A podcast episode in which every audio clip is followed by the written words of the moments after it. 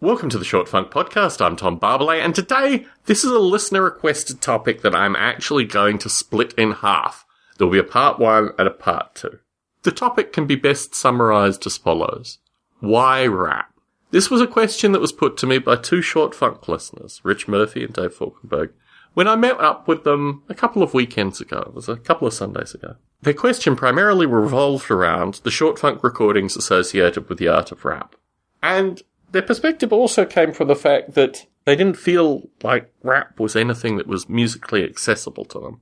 Maybe it was past their, you know, prime musical listening, musical absorbing time, but from their perspective, it seemed like a curiosity that I had a particular interest in early rap. When I was 13, I came to Los Angeles. I came to Los Angeles because my father was at UCLA, and I came to stay with him for a month. Through the nature of his work and also just who my father is, I was put into summer school for three out of four of the weeks that I stayed with my father.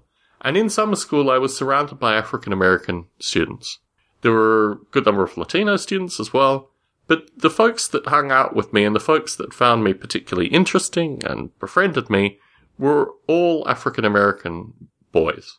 And these folk were some of the closest friends I ever made in the shortest period of time.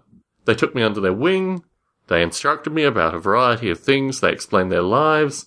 They were, I guess, a group of folk that I never would have had any interaction with if it had not been through these circumstances. Earlier on, I had started getting various microcosms of rap music. Tone Loc, the musical performer, had entered my musical interest. I had some background interest associated with what I later realized was Eric B. and Rakim. But these kind of things were very difficult to get into Australia. Australian music was very well defined. It's very well defined associated with the American pop music and European and British pop music that came into Australia. But also, it was well defined associated with what you were supposed to listen to. And I think this also occurred in the US as well. Rap was so completely out of field in the early 90s in Australia that it was almost cultish. And because I had been to Los Angeles, and because I had some records I purchased in Los Angeles, and because I continued to follow it with that degree of passion, really rap was my own thing. When I got to high school, I realized that there was a small group of guys who listened to Run DMC, who dressed slightly differently, and for them rap was, you know, their thing as well. But I didn't have much contact with them, and I certainly didn't affiliate with them so early on.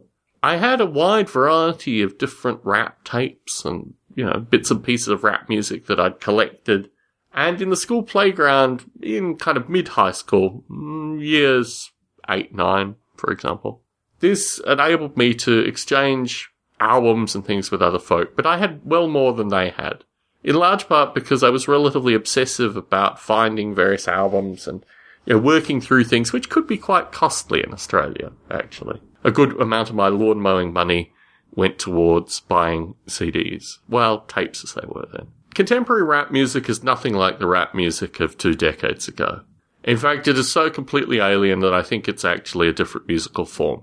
There are limited connections, but contemporary rap music is very much about a group of record executives surfing YouTube, finding folks that have gotten a high number of hits, and then signing them to their record labels the nature of production, in particular the heavy culture associated with DJing and sampling, is no longer there.